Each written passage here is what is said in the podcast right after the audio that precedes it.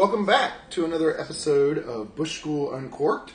We are gathered again at downtown Uncorked in downtown Bryan for another live recording with a special guest. Um, Greg is with me as always, nodding Histo- his head, which the audience can't see. Uh, historic. We're in historic downtown Historic Bryan. Downtown Bryan, as you remind me. And uh, thanks as always to the Bush School for sponsoring. Today we have a wonderful guest with us, Professor Elizabeth Cobbs, and she is going to talk about a new documentary she has coming out, um, Cyberwork and the American Dream. And I am going to be serving on a panel with her actually at the premiere in mid-April, and that'll be on April 15th at 6 p.m. over at the Bush. Uh, the Bush Library. It's not the library. No, it's at the Presidential Conference Presidential Center Conference Center. the Hagler Room, I believe. Hagler Auditorium. Hagler Auditorium. So if you'd like to join us, we'll be there at six. We'll be watching the movie, and uh, then uh, Elizabeth Cobbs and I and a few other panelist members will be discussing the documentary. So. If this conversation is interesting to you, we won't cover all the specifics of the documentary, so you should come and join us out on April 15th. No spoiler alerts. No spoiler alerts. Well, we'll leave, we'll leave that up to We'll leave that up to, to Professor Cobbs. And we should say this is the first time that our special guest has been a professor in another department, It is. in another college at Texas A&M, So now not only are we mass communicating, we are mass communicating across the university. in, in an interdisciplinary way. Ooh, interdisciplinary. Oh my God. I god. bet that's a word the I dean can't would like. believe I'm the first. No, Pro- Professor Cobbs is professor of history. Thanks for joining us. Is it all right if I call you Lisa? Have Yes, with you may. I always say, call me Elizabeth Cobbs because I'm an author, and so you're always trying to get that old name recognition out. But um, no, please, Justin, call me Lisa. All right. We're friends. Aw, that's great.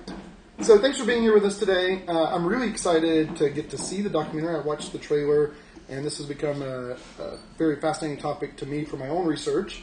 But before we get there, let's give the listeners a little bit of background information on you. So, what brings you? Uh, what's your? How do you see yourself as a historian and your path towards where you are now? Just a little bit of background. Yeah, well, you know, I think um, history is the thing that everybody thinks is boring until they hit 30, about usually. And then you realize that pretty much everything is this story. And it has this backstory that's really fascinating that, you know, makes life interesting. And I, I think of myself as a full service historian, by the way, um, which means that, um, you know, people like history in different ways. Some people you know, hate fiction. They're like, I just want to know the facts. I mean, those are like those serious people, right? And so, you know, I write books as most professional historians do for, for those people who want to, you know, you don't make up a cloud in the sky. Everything has to be documented. Um, you interpret it. You try to understand why something happened, but it's all fact. But then there are those other people, which is how I was as a kid, which is, you know, I want to read uh, History by the Pool. and I loved historical fiction. That's how I, I came to history.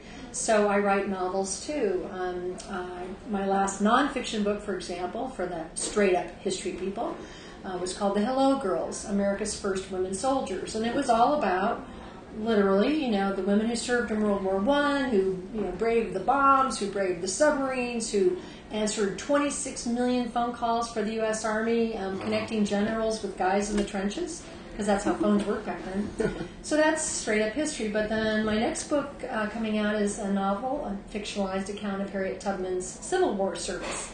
Now, by the way, little did I understand I'd be writing about two groups of women military veterans who had to fight for decades for their pensions. But that's turned out to be the case. So that was true in World War One. It was also true of Harriet Tubman, who got a military pension after 30 years of petitioning, um, because she she served as a soldier in World War. I'm pardon me, the Civil War. So anyway, but now we're talking about a documentary because some people don't want to read by the pool and they don't want to read the serious stuff. They just want to watch TV. So I'm like all over that. Sounds like you're trying to appeal to us millennials. Oh, maybe. you said that. I, I don't know. I just think that um, it's, you know, there's so many different ways that we learn, right? And one thing you can do with documentaries that you just you can't do otherwise is to show the pictures. You know, to hear the words, to hear the songs. To, in this case, we're talking about artificial intelligence, and we started with Frankenstein. You know, and you know, he, he gets the girl, and the girl shrieks, and you know, I mean, that's just fun stuff. So it's another way of engaging Americans in history and making it accessible to everybody. And you're taking another approach today with us on our uh, Bush School Uncorked podcast for people that maybe don't read or don't watch TV. Maybe they will uh, have their earbuds in and listen to us today. So they're getting another mode. Absolutely. Right. The reason why podcasts have become so important. I mean, more people listen to podcasts than, than watch television anymore. I hope our numbers show that. That'd be nice. Good luck. Thank you. So, what brought you? Uh, you know, the background of uh, different groups of women fighting for their pensions and serving their country is a little bit different than artificial intelligence. So, how did you make this transition from uh, to think about artificial intelligence and work and automation? Those things seem a little disparate in my mind. Really? You're shocked. I can tell. I am shocked. Um, well, I think it's because um, one of the things I teach here at, at A&M, which I really love, it's like one of my very favorite classes, is world history. And it's like, you know, 1492 to the present. And I love it because you get to make these big connections between all kinds of things and explain really big stuff. And one of the really big things is, you know, how can we have this podcast? You know, how did, after thousands of years of modern, anatomically modern human beings hanging around, you know, plowing stuff, did we suddenly, 300 years ago, oh, oh gosh, you know, I could have had a bottle of Pellegrino here, which is what I'm having instead of wine.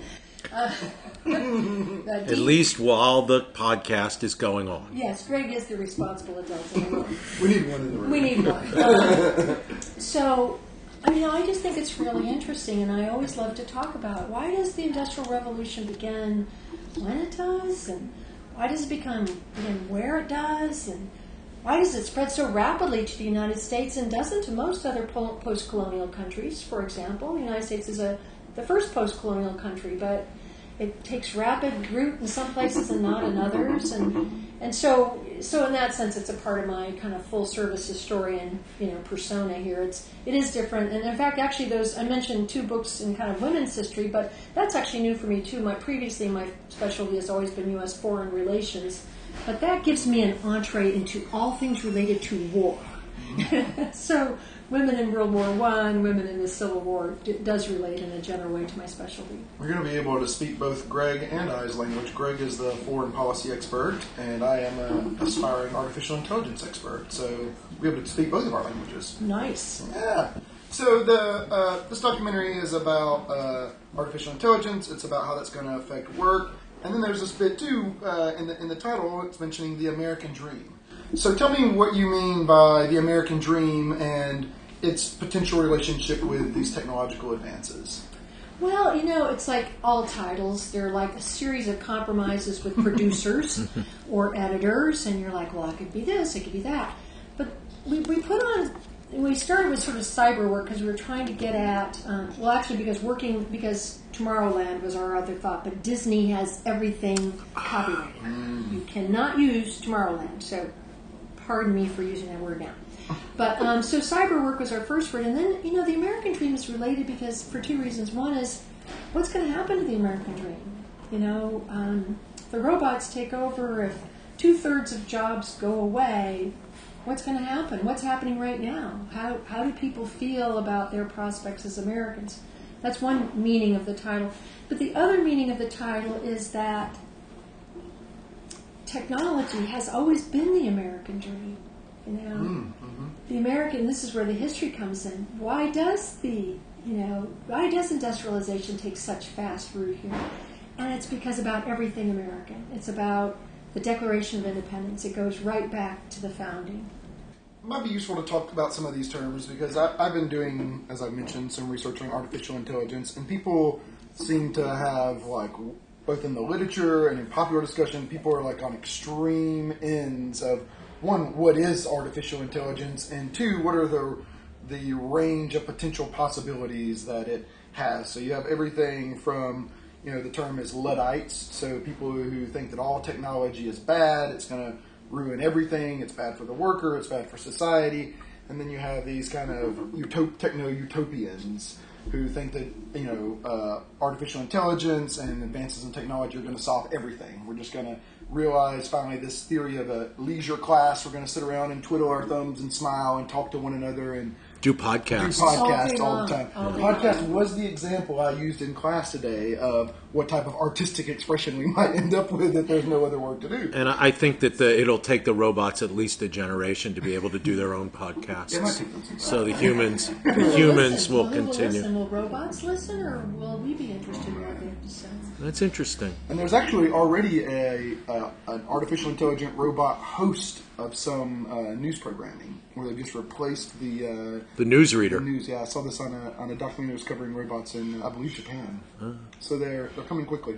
So you know, how do you uh, before we get into some of the details maybe of how these different mechanisms might work and why we should be worried about mass job loss or some evidence for why we shouldn't. How do you, where do you find yourself on this scale? I kind of moved everywhere from being uh, uh, scared of these things and thinking, you know, the apocalypse is coming and there's not going to be any jobs left for humans, to all the other way on the other extreme, which is this leisure class idea, which is we're all just going to hang out and talk and engage in artistic expression.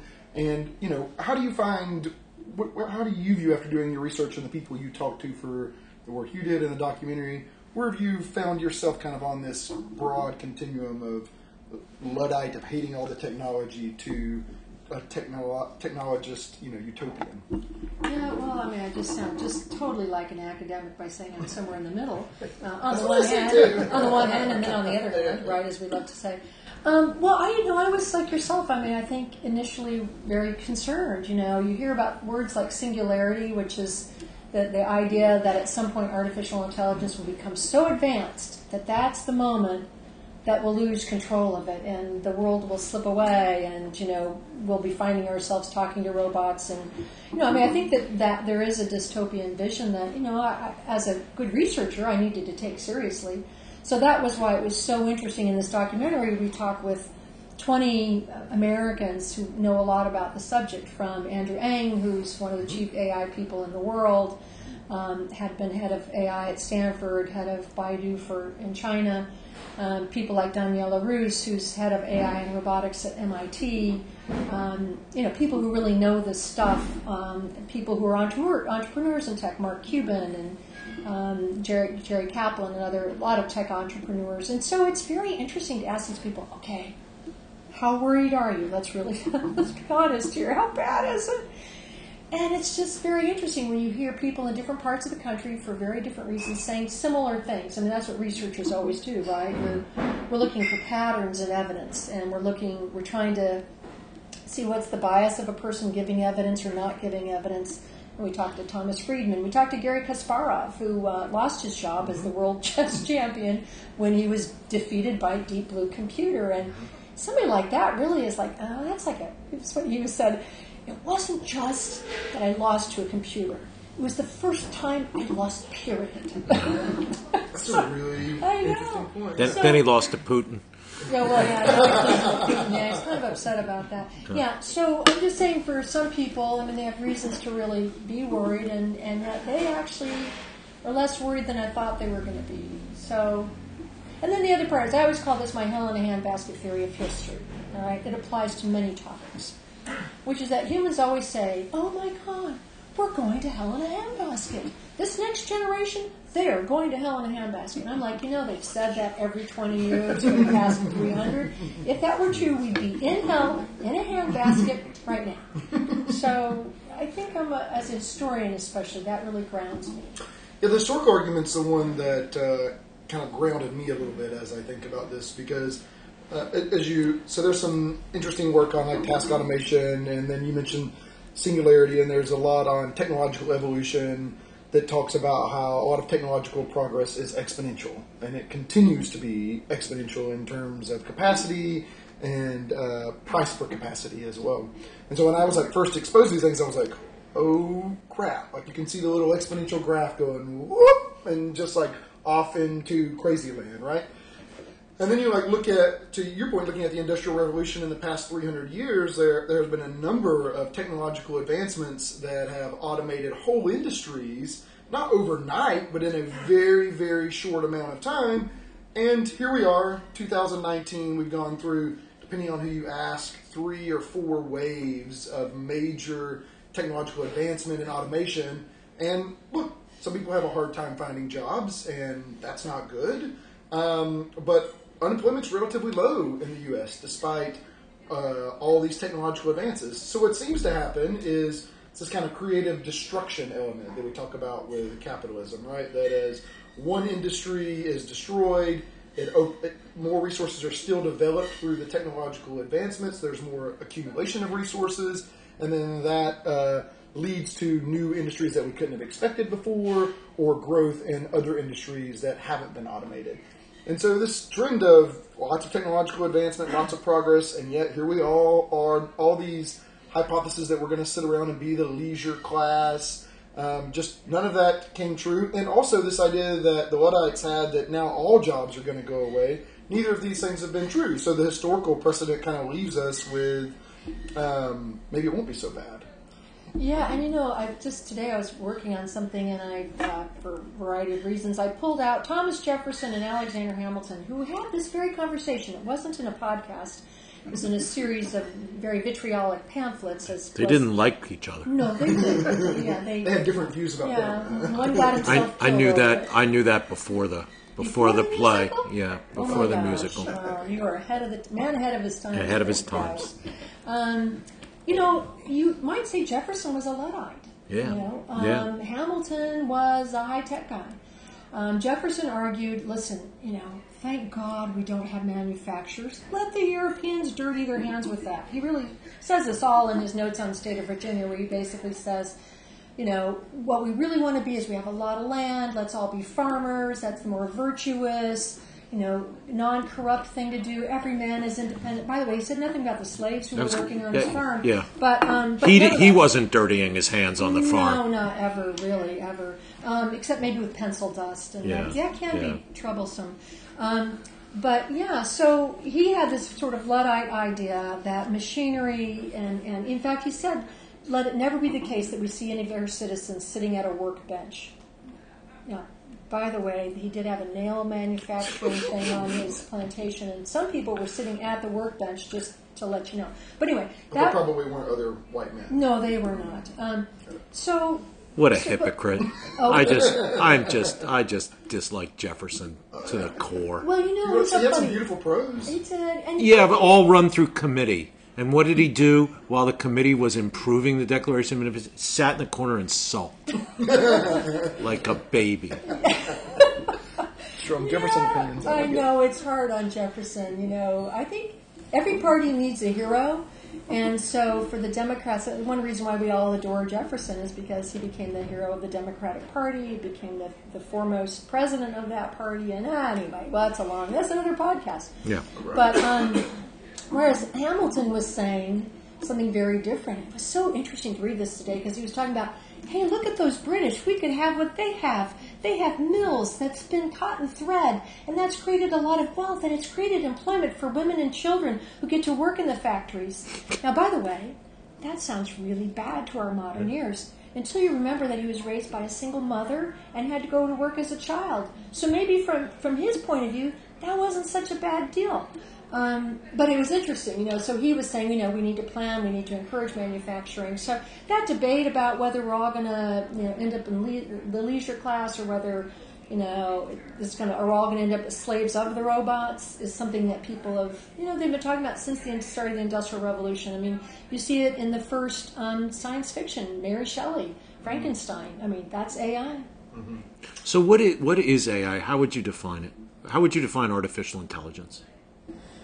Well, okay, I can, I can go. I think Justin might be ready, uh, ammunition drier than mine. But, well, artificial intelligence is essentially, it, we call it the next, or in a way, the fourth industrial revolution. You know, the first industrial revolution is driven by steam, and yes, you get the whole history in 56 minutes if you come to see the movie, either on PBS or at, at the Bush School. Um, Check your local listings. check your local. Better yet, come on April 15th. It'll be a party. That'll be more fun. But anyway, um, the first industrial revolution is steam, the second is electricity, the third is the digital computer revolution, and the fourth is really AI. So we're just at the start of this, in a way, fourth industrial revolution. Um, which is following pretty hard on the heels of just the third. So um, it's essentially where computers in the past, you would have to give a computer a very specific set of instructions for everything, and if you missed a tick, it would go error, you know, crash, boom, nowhere, no go, you know, go back home, nope, don't pass go, etc. So straight to jail. So one thing that artificial intelligence does, and where it separates from traditional computers, is the ability to give um, a soft, create software, which is what it is. It's software, where the software is given a goal by the programmer. You know, this is the effect you need to achieve. Land an airplane. Um, and before that, you say, here's all the data on how airplanes are landed. You know, millions and millions of examples of airplanes landing. Now you figure out, Mr. Computer, Mrs. Computer, Ms. Computer, you know, how you get from this data I've just given you. Data, we call it big data because it's bigger than any human brain could ever have. Uh, as I say, you can't write fast enough, small enough, long enough to get all that data into one human brain, but the computer can uh, because servers have gotten so big and memory has gotten so large that now computers can, in a way, write their own instructions. But it's always for what uh, scientists call specific intelligences. It's not what we're always worried about, which is general intelligence. That's what we humans have. That's what a baby of two has, is general intelligence. And a computer is pretty doggone dumb. Yeah, I would just echo some of that. So um, there's no one tool that's artificial intelligence, um, and as Lisa mentions, uh, those in the AI community usually uh, distinguish across two different types, which is the weak or narrow AI, and this is training an artificial intelligence to be good at some specific task, like identifying cats on the internet or something. And then there's, That's useful. It's very That's useful. fun. Yeah, That's we spend really a lot fun, of lot of time doing that. Glad they set that goal. And then the other is what's called either strong by some folks or general intelligence. And this is the idea to learn across different types of context and different types of domains rather than just one, like learning how to play chess. So uh, the AI that beat uh, Gary, uh, Gary Kasparov was a narrow AI. It got really good at maximizing one goal and a clearly like defined decision space, which is chess. with Same with thing. very uh, finite and circumscribed rules. Exactly. And these these systems, without going into too much uh, detail, learn in different ways. But in general, it's statistics based reasoning. There's some sort of expert coding, which is sometimes uh, what variables might be important. This is kind of at the high level structural level. And then there's kind of churning through all the correlations, churning through all the data to find patterns, just in similar ways that humans would, you know, you would learn how to play a sport, for example, or learn how to play chess. You have repeated examples of some decision space, some task space, and over, overall, over time, you learn to be good at it. And in some real meaningful ways, So does the computer know the failures and the successes, or is that part of the programmer's job to say when the plane crashes, that's a failure, don't do that? Or does the does is is that the artificial part of the intelligence that that eventually the computer program doesn't have to be told what the right result is, but finds out what the right result is? So there's two main streams that people talk about. There's what's called supervised learning models and unsupervised learning models. And these supervised learning models, the the computer programmers are a little are much more explicit. There, this is this is what you're looking for. These are the variables roughly. Now go and figure out how strong all these variables Like are. like how to win a chess game. Yes. Then there's um, loosely. Then there's these unsupervised models where it's, hey, we're going to show you um, uh, like a million pictures, and we're not going to identify the cat in them. We're going to tell you, hey, in half of these there's a cat. The other half there's not a cat. You go figure out which parts are important. The other thing that the the systems do is be given a goal without anything other information about it. So um, you might say like some of the other classic examples are playing like Atari games. Greg, you might remember Atari. It's I am old. Yeah, I am old. It's a good running joke. But you you might uh, think of an Atari or like an original Nintendo where you your score every time you jumped on a turtle or got a point increased. And so one of the things that they are able to do across some games now is tell the computer, hey, your goal is to get more points. I'm not telling you anything else about that goal, but you get all those coins and points as possible. And then the, the software, the learning algorithm, learns all the parameters that helps them maximize that, that goal. having having inputted hundreds and thousands and millions of Atari games. Yeah, and sometimes it sometimes it learns from what other uh, like like with the chess games, right? So sometimes it learns by looking at other games that chess players have played, like Right, humans, right. And then what some of the advances now uh, that they can do is have it play against itself. And so it'll play and get its the best mode, and then it'll start changing some random variations to play against itself.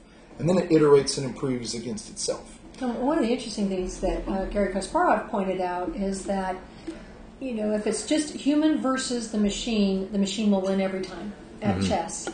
But if it's a human and a machine, they can always beat the machine, and it, it's because of the hmm. additional things that the humans. So now a lot of hmm. chess is played with, you know, two humans and two machines Oh, wow. versus each other because I mean this is the nature of way you know what we would call labor saving devices. I mean that's what industrialization has always been about, which is how to take the stuff I don't really want to do and it's just a hassle and let me get rid of that part so that what makes me human is the thing I get to focus on. And so that's I think one of the things I took away from making the film was what it really challenges us to do is to figure out what is that thing. You know, what is that interesting essence that we humans bring to things? Um, you know, it's the old idea of it's, you know, we don't feel threatened because cars go faster than we do. I cannot run as fast as a car. Am I threatened by the car? No. I'm so excited that it goes faster than I do. So with artificial intelligence, a lot of it is yes, you know, it, it can figure out these things, and that's a great explanation, uh, Justin, for the, you know how it sets up. But then you might think, well, then there's nothing left for us to do, and that actually turns out not to be true. Yeah, which is um, so, and I want to get to another piece of this, but I think this is a, a really crucial part is that there there remain lots of things about certain tasks. That's how I think about them in my research. That hu- humans just there are some things humans just do much better than machines, and there are some things humans do much poorly. So part of this decision making class that I'm teaching this semester is trying to find all is in part looking at all the ways and all the situations in which we know humans perform poorly. For example, under uh, under conditions of uncertainty, which is what behavioral economics and Daniel Kahneman have given us, and then looking at the types of situations where uh, where AI might thrive, and these are in general tasks that are more routine, that have less uncertainty associated with them, that have clearly defined spaces. They do much poorly in open-ended areas, much more poorly in uh, much more po- poorly in like generating new hypotheses about things. They're not so good from this creativity measure. Actually, very very poor. And so this does kind of raise a question of if tasks are going to be automated, and this is the question that I ask in, in my research for governance, which tasks should we automate?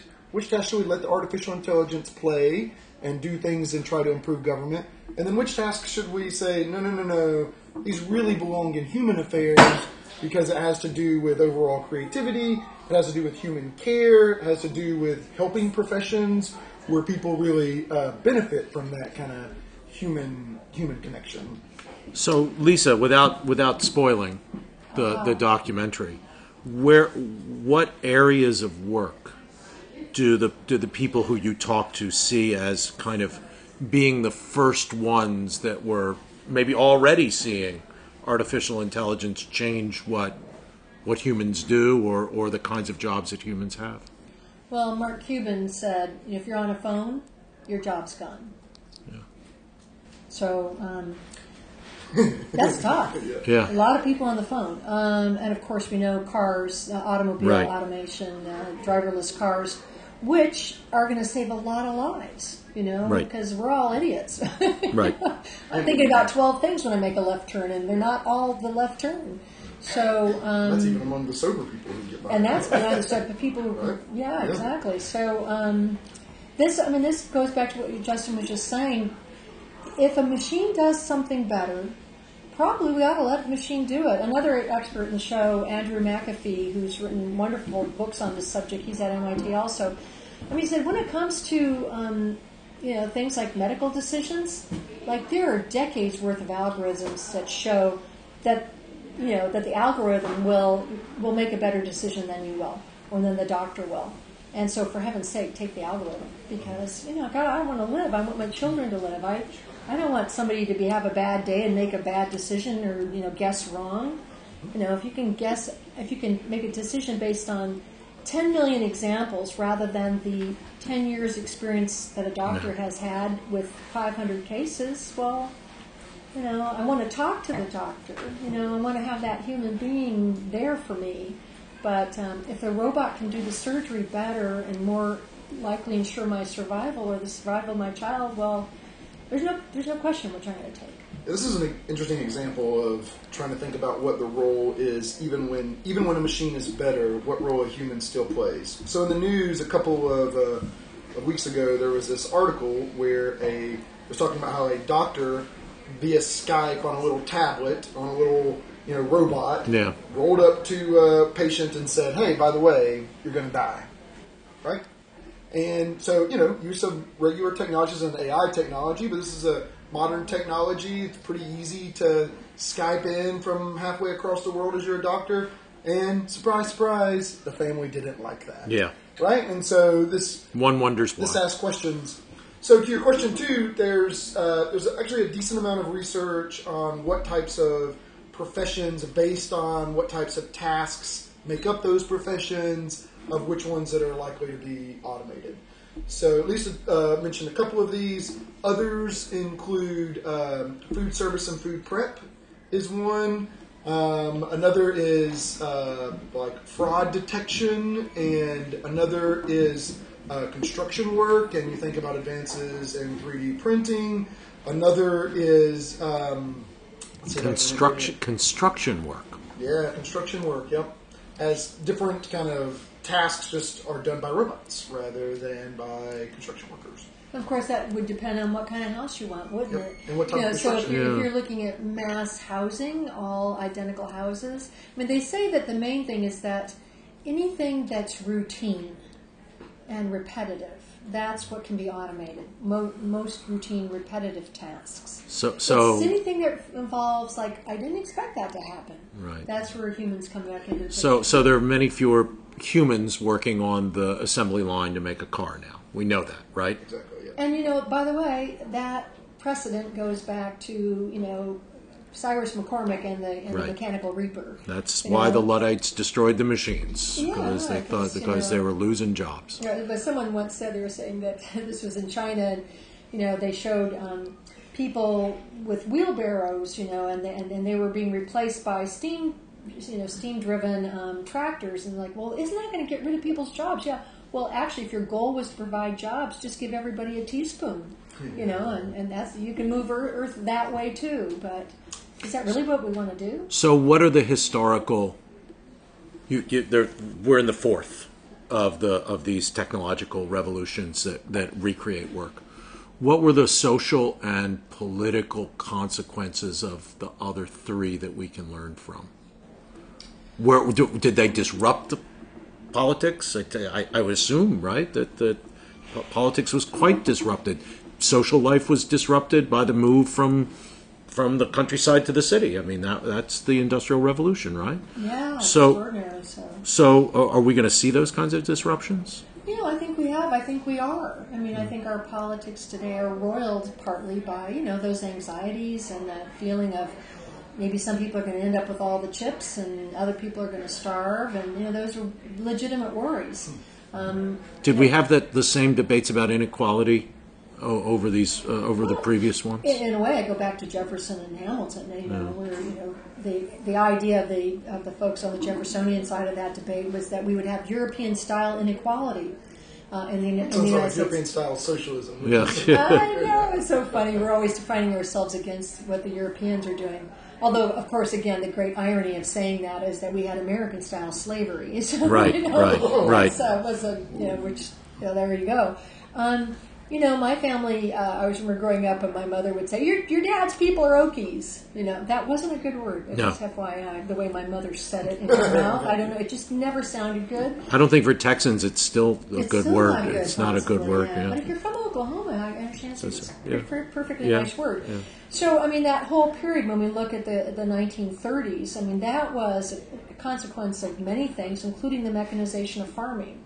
Mm-hmm. Um, not only was environmental disaster, and there were several things that were going all together there, you know, effects of World War One. But one of the big effects was that was part of a long-term trend of people being pushed off the land because there were more efficient ways to farm, and it was very painful and very hard. And you know, listen to Woody Guthrie. You know, um, so that's happened before. And, and Greg mentioned the Luddites. You know, that was early 19th century. All the novels of Charles Dickens are all about you know, from The Christmas Carol to Bleak House to David Copperfield, are all about what happens. Um, in these you know periods of real industrialization, and I guess I think that's why I mean, to me, it's always interesting to take that long history perspective because you you, say, okay, well, yeah, that was really grim, but what were the long term consequences? Some of the short term consequences were terrible.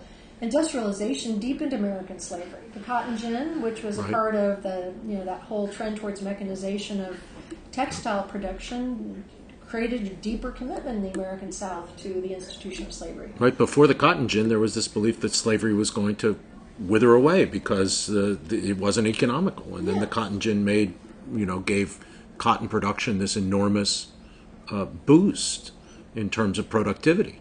I mean, we're in historic downtown Bryan. This was a cotton town. This was a place where cotton farmers brought their cotton to market so they could put it on a train. Right, and they were actually, and they were, and, and Britain, British industrialists funded the railroad Right. that runs through downtown Bryan. I think we heard it earlier on the podcast. You know, we had the, the woo woo. Yeah, yeah, yeah, I mean, that train goes back is- to the British it- demand for American cotton grown by American slave people who had been Right. enslaved by you know American planters, and so that's why industrialization. It's always there are always bitter things about it. You know, there are unintended consequences. In fact, the law of unintended consequences is there are always unintended consequences. If they were intended, you wouldn't do it.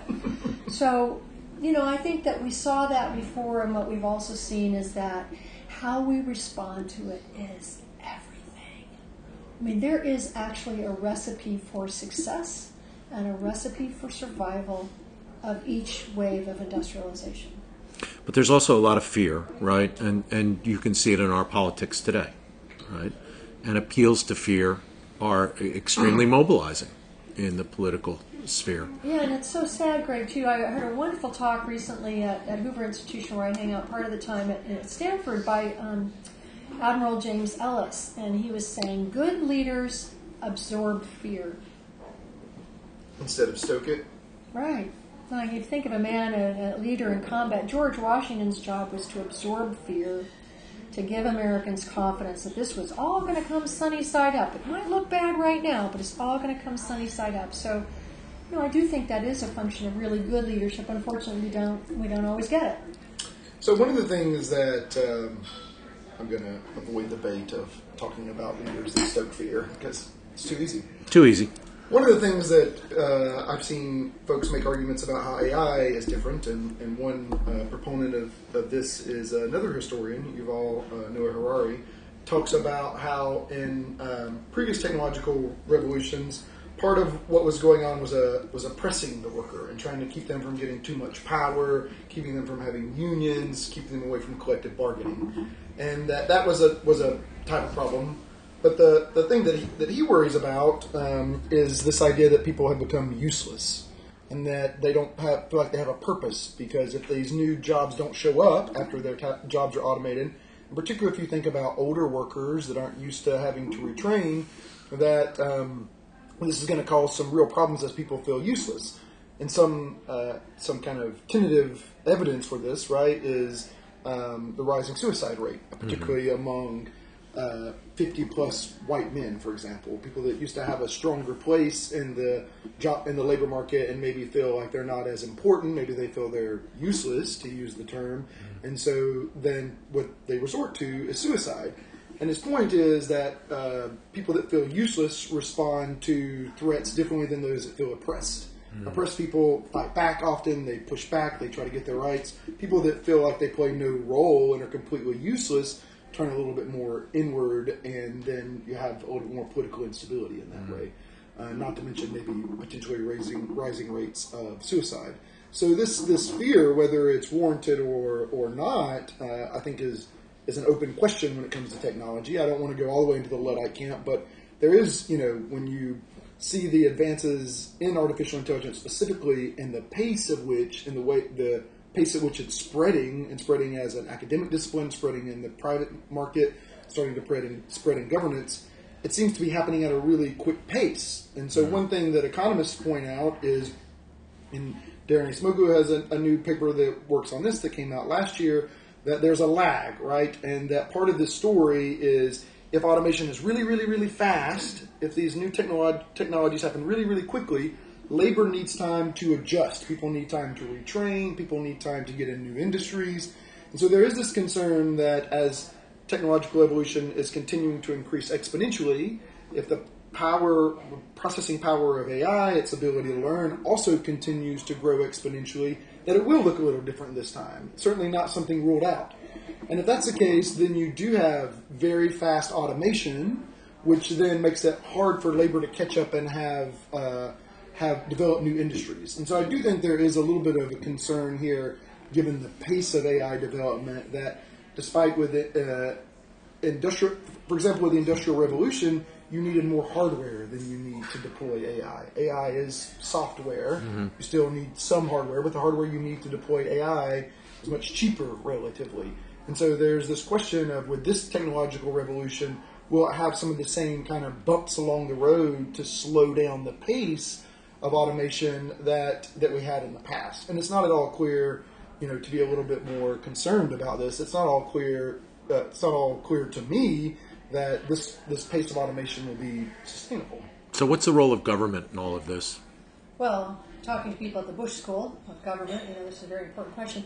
I think the role of government is critical, and um, you know, I told you I was reading Hamilton's report on manufacturers, and what he was saying is that people are so traditional that even when things get really rough, they'll just slog along at poor wages. Even as jobs disappear, they'll just kind of keep eking it out. And by the way, I feel like I'm reading about modern America mm-hmm. when I hear that. You know, just the baristas, all the baristas will just continue to take their meager wages and not have, you know, and and we have a problem in America partly with lack of mobility. People don't move around. They don't hmm. know where the jobs are, and so we're just kind of slogging We're, through. we're, we're less mobile than we used to We're be. much less mobile. There's much less. Geographically and by class. And, you know, Yeah, but it's, especially in this case, the geographical, because there Right. can't be jobs places, and people are like, oh, I think I'll just stay here. So Alexander Hamilton knew about this problem, and he said this is the role of government to give people confidence, to make these entice people to do new things.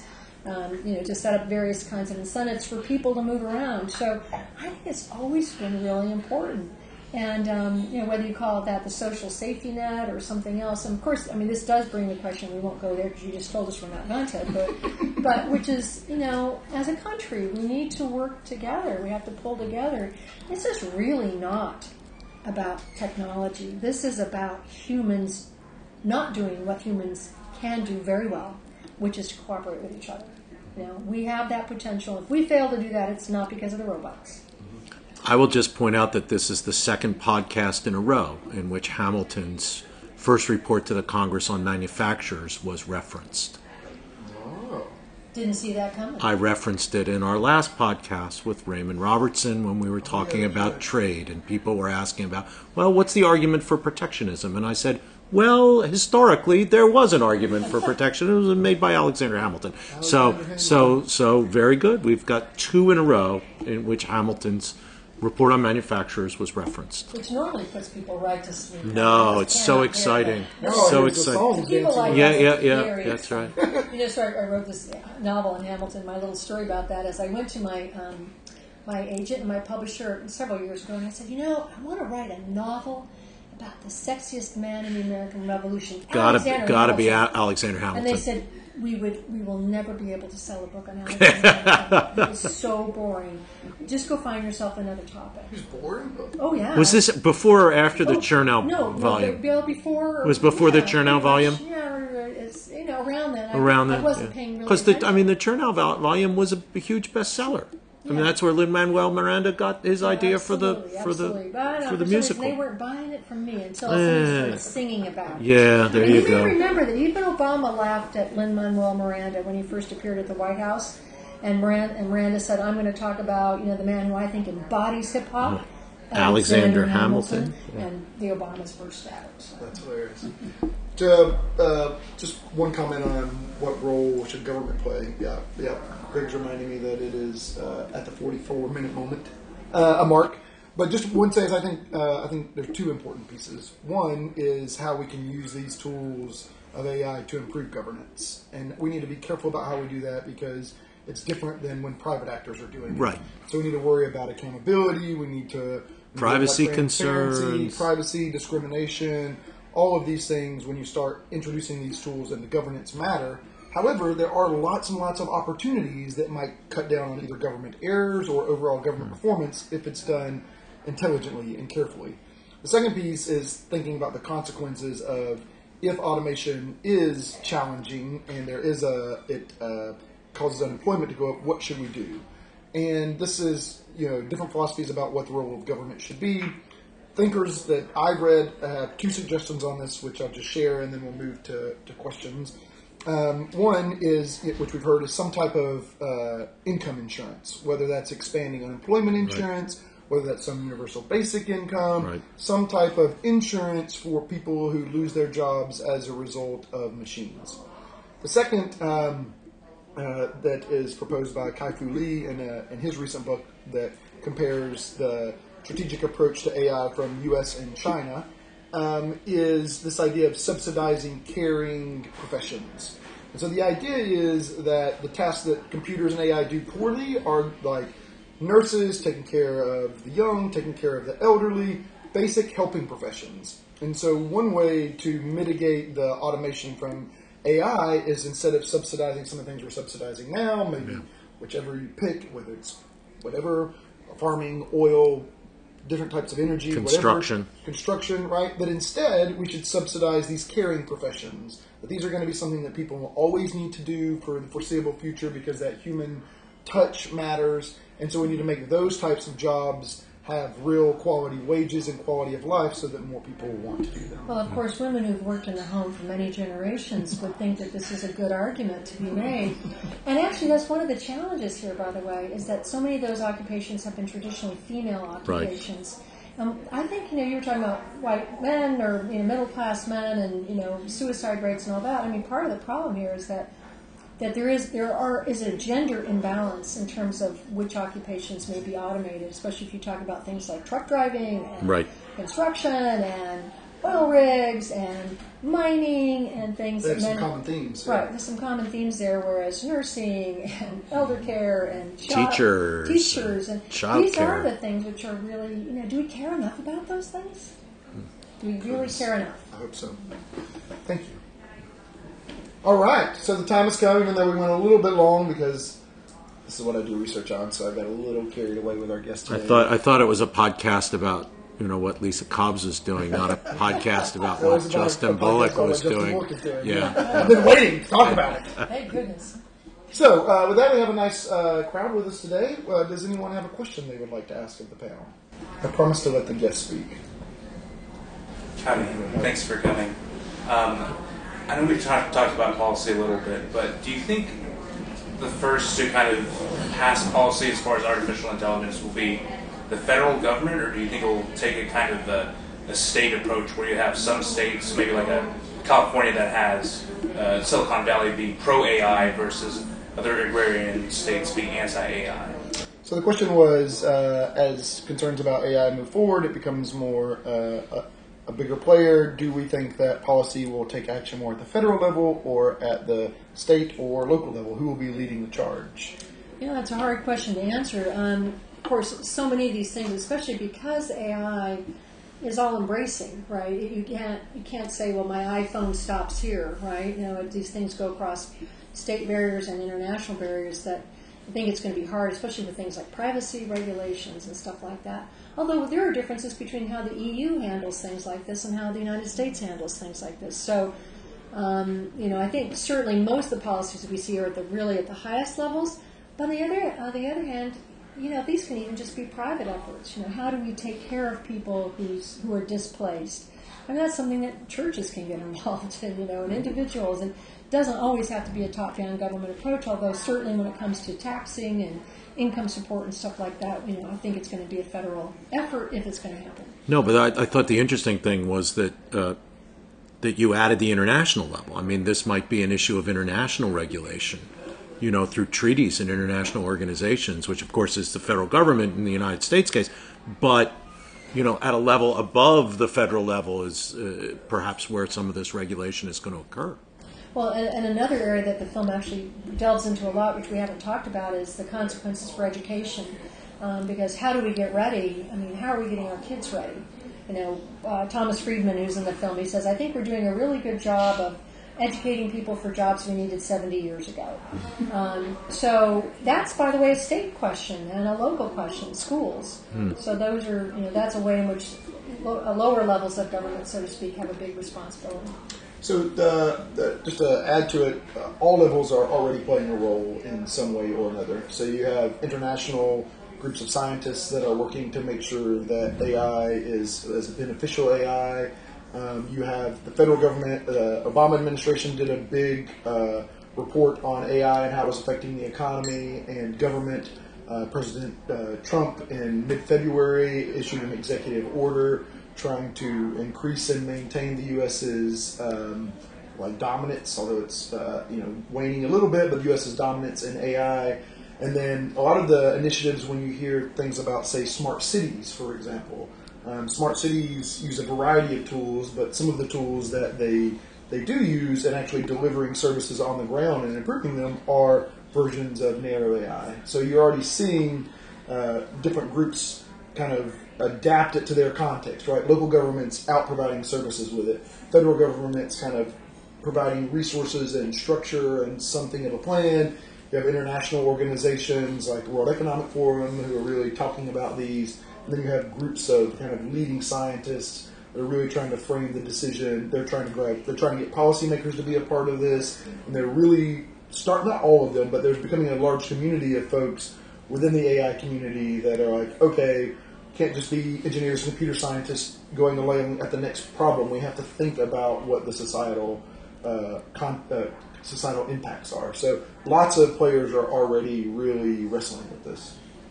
All right, so a lot of what you're talking about is, is more broad than cyber or AI. It's about technology in, in general. And one of the fears that people have is uh, that um, it isn't going to be government that drives this per se, it's going to be the private sector and the profit motive, right? Nobody, I mean, Justin kind of alluded to this a little while ago.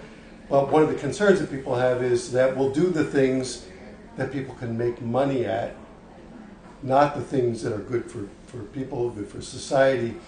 Uh, and the government will just be captured by the people who have the money. So how do we how do we deal with these issues? We I, I direct the Institute for Science, Technology, and Public Policy at the Bush School. We deal with these issues on everything we we touch, right? we don't have any answers. But I'm asking you to provide me with some answers. So, is that unfair? Well, yeah. Well, one of the experts who's in the film, who has lots of wonderful and interesting things to say, uh, as a economist slash historian slash literature critic named Deirdre McCloskey, who talks about Adam Smith, you know, and and the often misunderstanding of Adam Smith, mm-hmm. who advocated the idea that you know we need to let the market work, mm-hmm. that the market actually profit making is a good thing. Mm-hmm. That's actually how we incentivize people sure. to do important new stuff. Absolutely. But as she points out, that if you just take that as the only interpretation of Adam Smith, you're missing a lot. Because mm-hmm. he also talks about the role of government and watching out for the commonwealth. Mm-hmm. That um, that's why we have government. That's why we don't just have, you know, the private sector. That both have a really important role to play. Mm-hmm. So will government be captured? That's the you know that's the that's always the big question. The sixty million dollar. What is the figure nowadays?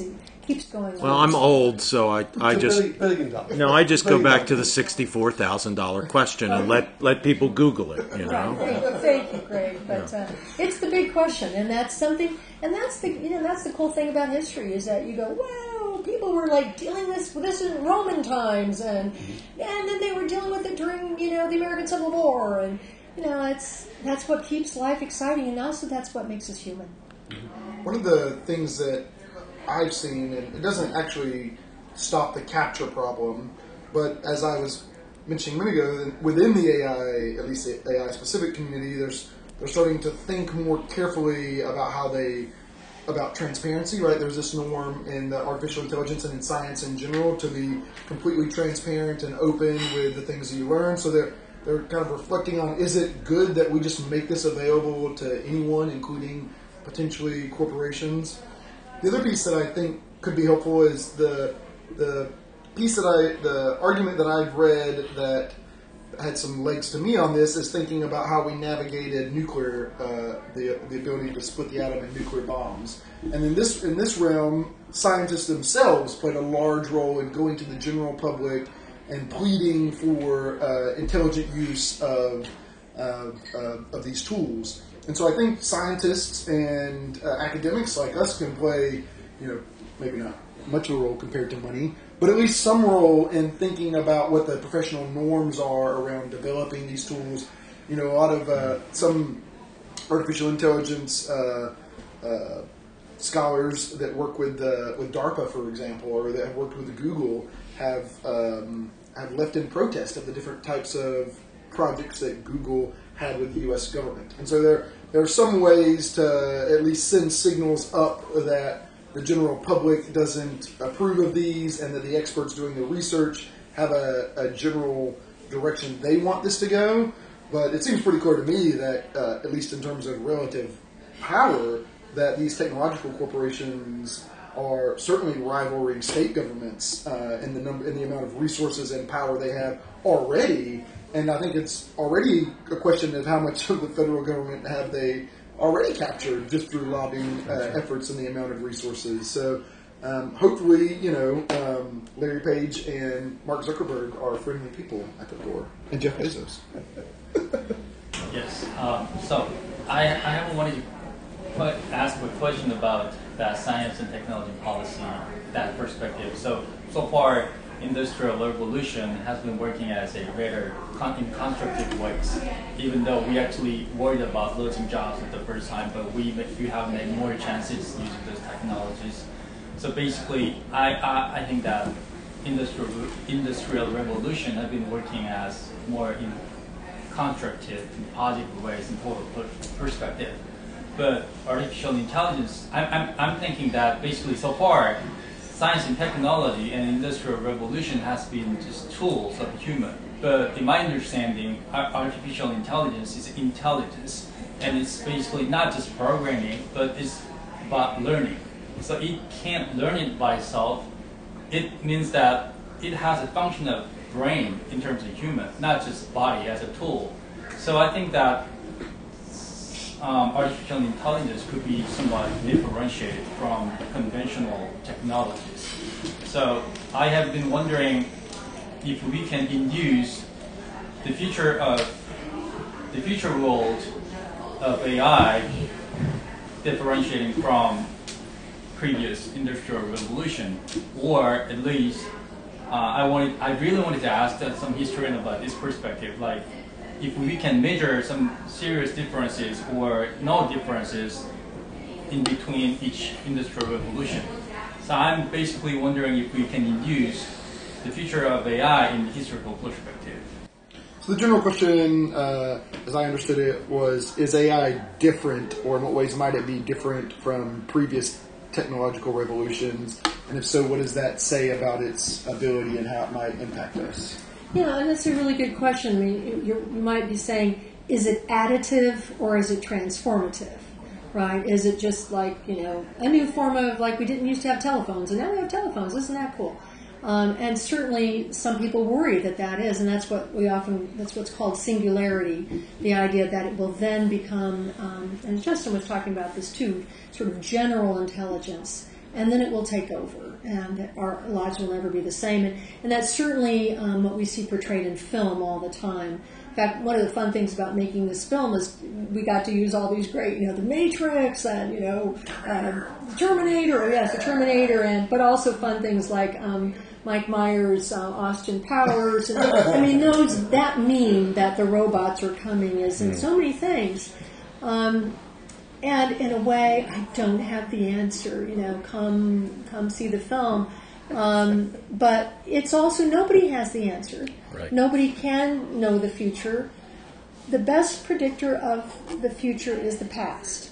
Um, past waves of technology we have managed to harness. Uh, and Justin just mentioned nuclear power, which is, was very frightening, and for very good reasons, because it's a very frightening thing.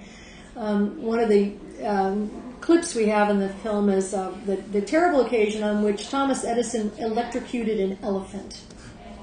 A very healthy, happy, pretty elephant, live elephant, but to show electricity can be really bad. So that fear, um, but it can also be made safe enough that a child can turn on the light and be fine. So I, I hear what you're saying, and I, I think it's a very important question. Scientists say, Andrew Ng, who is probably the world expert on this subject, I asked him this very question. Very, very nice man, very sincere, and I don't think he has any reason to try and snow me on it. Um, he said, "We don't know that maybe that could happen, but it's right now it's like worrying about overpopulation on Mars. Okay, and what that fear does is it takes our eyes off the things we know are problems. We have a lot of problems to solve that if we could stop worrying for just a few minutes about Westworld robots, you know, we could take care of the things that we do know are going to be a big problem for our population if we don't get a handle on them. Things like education, things like a safety net, things like retraining of older workers. We have got to start talking about those things. And I, I would just add that uh, uh, scholars take different views of this, um, which Lisa mentioned. And there's another whole group that uh, centered around existential risk, which um, Nick Bostrom, Eliezer Yudkowsky um, uh, are the two that immediately come to mind, that are really worried about what they call uh, value alignment and control of uh, general AI. And they would they would make the argument that this is a is the one of the hardest problems we can picture, something that has more intelligence than us, how we can make sure that it uh, likes us and we remain controlling it, remain in control of it, it is the question. So there is this other end of the spectrum on some of these uh, AI scholars and ones that worry about uh, AI and policy. Uh, there's this one one side of it that says let's, let's focus on these issues in front of us. They're really important, as uh, as Lisa mentions. The other side would say, yeah, those are really important, but if we don't get this big picture question right of making sure that the AI's goals are aligned with us, we lose. And so maybe we should be spending time thinking about that. Well, But as you- Stephen Hawking said, Yep. you know, this could spell the end of the human race. And Elon Musk is building, a, uh, you know, um, you know, space exploring type th- equipment so that he can go to Mars. Now, I don't know what's going to happen to the rest of us Rest of us might be stuck down here. here on Earth, but um, you know, he's also sort of said that, you know, get Will, ready. will there be any place like downtown Uncorked on Mars? Uh, no, there won't. It's really not historic, Brian. yeah, But it seems like it's that time for us to go enjoy downtown Court. I think I think so. Brian. So thank you so much for the audience. Thanks for your questions. Uh, thanks for the listeners, and uh, most importantly, thank you, uh, Professor Elizabeth Cobbs, for joining us for this And conversation. let and let's let's plump the the the uh, premiere again. It's April fifteenth at the Presidential Conference Center uh, on the Texas A&M campus, out on West Campus by the Presidential Library, and it starts at 6 p.m. six p.m. And it's a 56 minute film followed by a fascinating conversation with people like Justin Bullock and Tracy Hammond and Jonathan Coopersmith. So it'll be a good time. Yep. Hope to see you there. Thank you so much for listening.